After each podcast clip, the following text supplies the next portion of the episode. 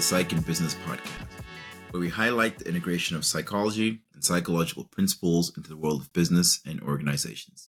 I'm your host, Dr. Ernest Wayde. I had a really great time talking to Dr. Jennifer Wisdom the other day.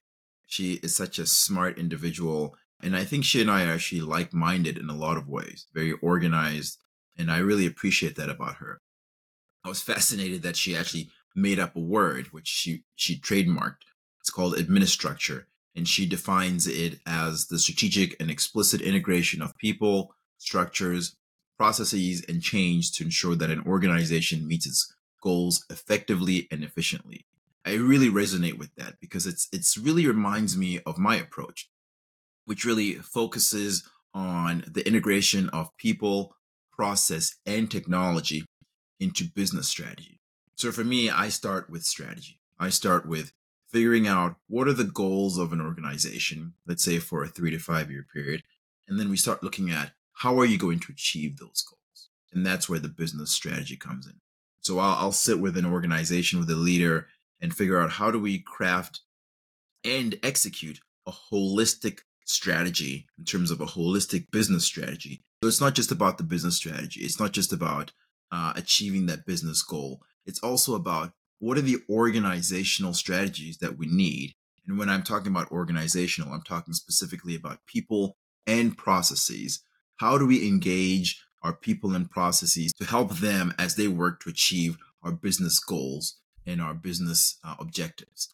And then, of course, I think that for me as well, there's the information technology strategy, right? So, how do we align our technologies to best support the achievement of our business purposes and goals? How do we put that all together in terms of the people, which are key, the most important resource, because they're the ones doing the work? How do we get them to use the processes which need to be effective and efficient? So, how do these processes help our employees get the work done in an efficient and effective way? And then, how do we integrate technology to that piece to make sure that we're making it easier for our employees to be able to do the work?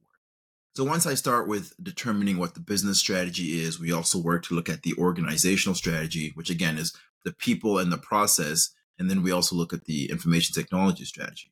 I think to me, when we look at the organizational strategy, starts with the with the people for me, right? I think when we talk about people, we're talking about the most important resource.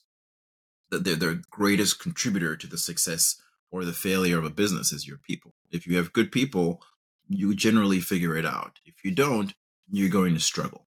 So I will go in and work specifically with the leaders and the managers. I think for me, they are the crucial linchpin when it comes to the success or the failure of, of an organization. People need leadership. Businesses, organizations need leadership. They need great leadership in order to do great things. So my focus a lot of the time is with the leadership of an organization. So I will do that in a few ways. I will do uh, leadership development through activities and workshops, uh, but also through coaching. And we've talked extensively on this program about how important coaching is for leaders, how important it is for leaders to continuously and consistently work to improve themselves and their abilities so that they can help their organizations be successful. I developed an approach with my colleague, Dr. Kate LaCastro, who you will get to hear from uh, in one of the future episodes. We developed what we call the 3A coaching framework, which is really designed to help leaders improve their effectiveness um, by really starting with assessment of data about their personality and their behaviors, because again, we bring ourselves to the workplace. So we really need to make sure that we understand who we are, our personalities, uh, our behaviors, our actions, all of those things start with an assessment.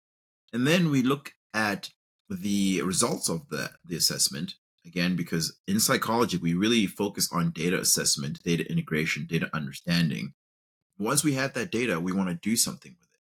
So we work to adjust, which is the next A. We help leaders make the necessary adjustments, identify where they need to make the adjustments, and then work to improve making those adjustments by working closely with them. And then the last A is advance, because once the leader has made those adjustments, they have to integrate that into their workplace to make sure that their business is benefiting from that. Because that's what it's, it's really about. It's about how do we help the business be successful by helping the individual leaders improve their skills and abilities. So that's a 3A coaching framework, and that's how we work with individual leaders uh, and managers to help them improve. But there's also another aspect of this, which is team development, because no man is an island and no business is typically successful on the skills of one person. Leaders are important, but teams are crucial, I think, to success. And so I work to create effective teams, build trust, and to increase communication and cooperation between the teams. And that requires, again, people to understand who they are individually and then to share that with other people. I take a, a three ringed approach where you start with yourself. So, again, starting with the leader, helping them to understand who they are, and then working with the people around the leader, whether it be their employees, whether it be their colleagues, whether it be their, their superiors or supervisors. I really want people to not just communicate that to others, but also understand how they're interacting with other people, how other people uh, are motivated, really how can they work best to work together as a as an effective team to be successful. So I've actually gone into organizations where they don't have a process, and even if they do have a process, it's not well managed. Someone will say, "Here's our process book," but that's not really how we do things. It's absolutely critical when we talk about process management that we're actually documenting the way in which people are actually doing things. I remember a project where we were working with an organization to help them make changes through a technology change. And so we went in, presented the, t- the new technology, presented the new process that goes along with the technology, and thought that's it. Everyone should should make the change pretty successfully. But we found that people were having a hard time making the, the change to the new process.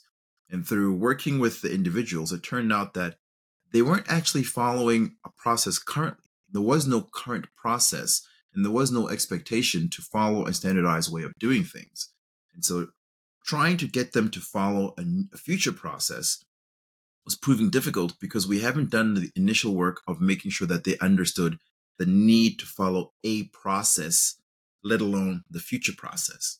We had to start by identifying what the current process should be.